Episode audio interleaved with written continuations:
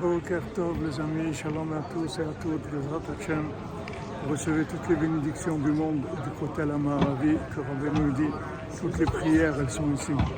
Toutes les prières, elles arrivent ici, Bezrat Hashem.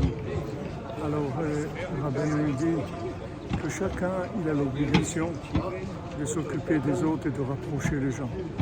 Et ça, il suffit d'ouvrir son cœur. Hachem, il envoie des gens qui ont besoin de nous, qu'on peut aider, qu'on peut faire avancer.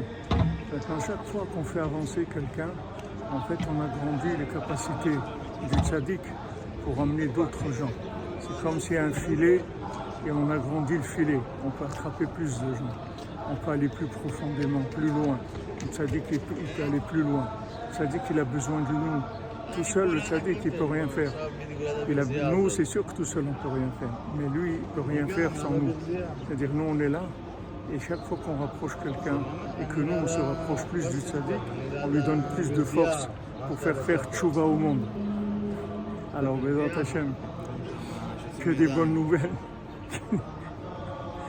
Bézat Hachem, Shabbat Shalom, des bonnes nouvelles. Refouach Lema pour tous les malades. Ça me fait rire des fois de voir les réactions des gens.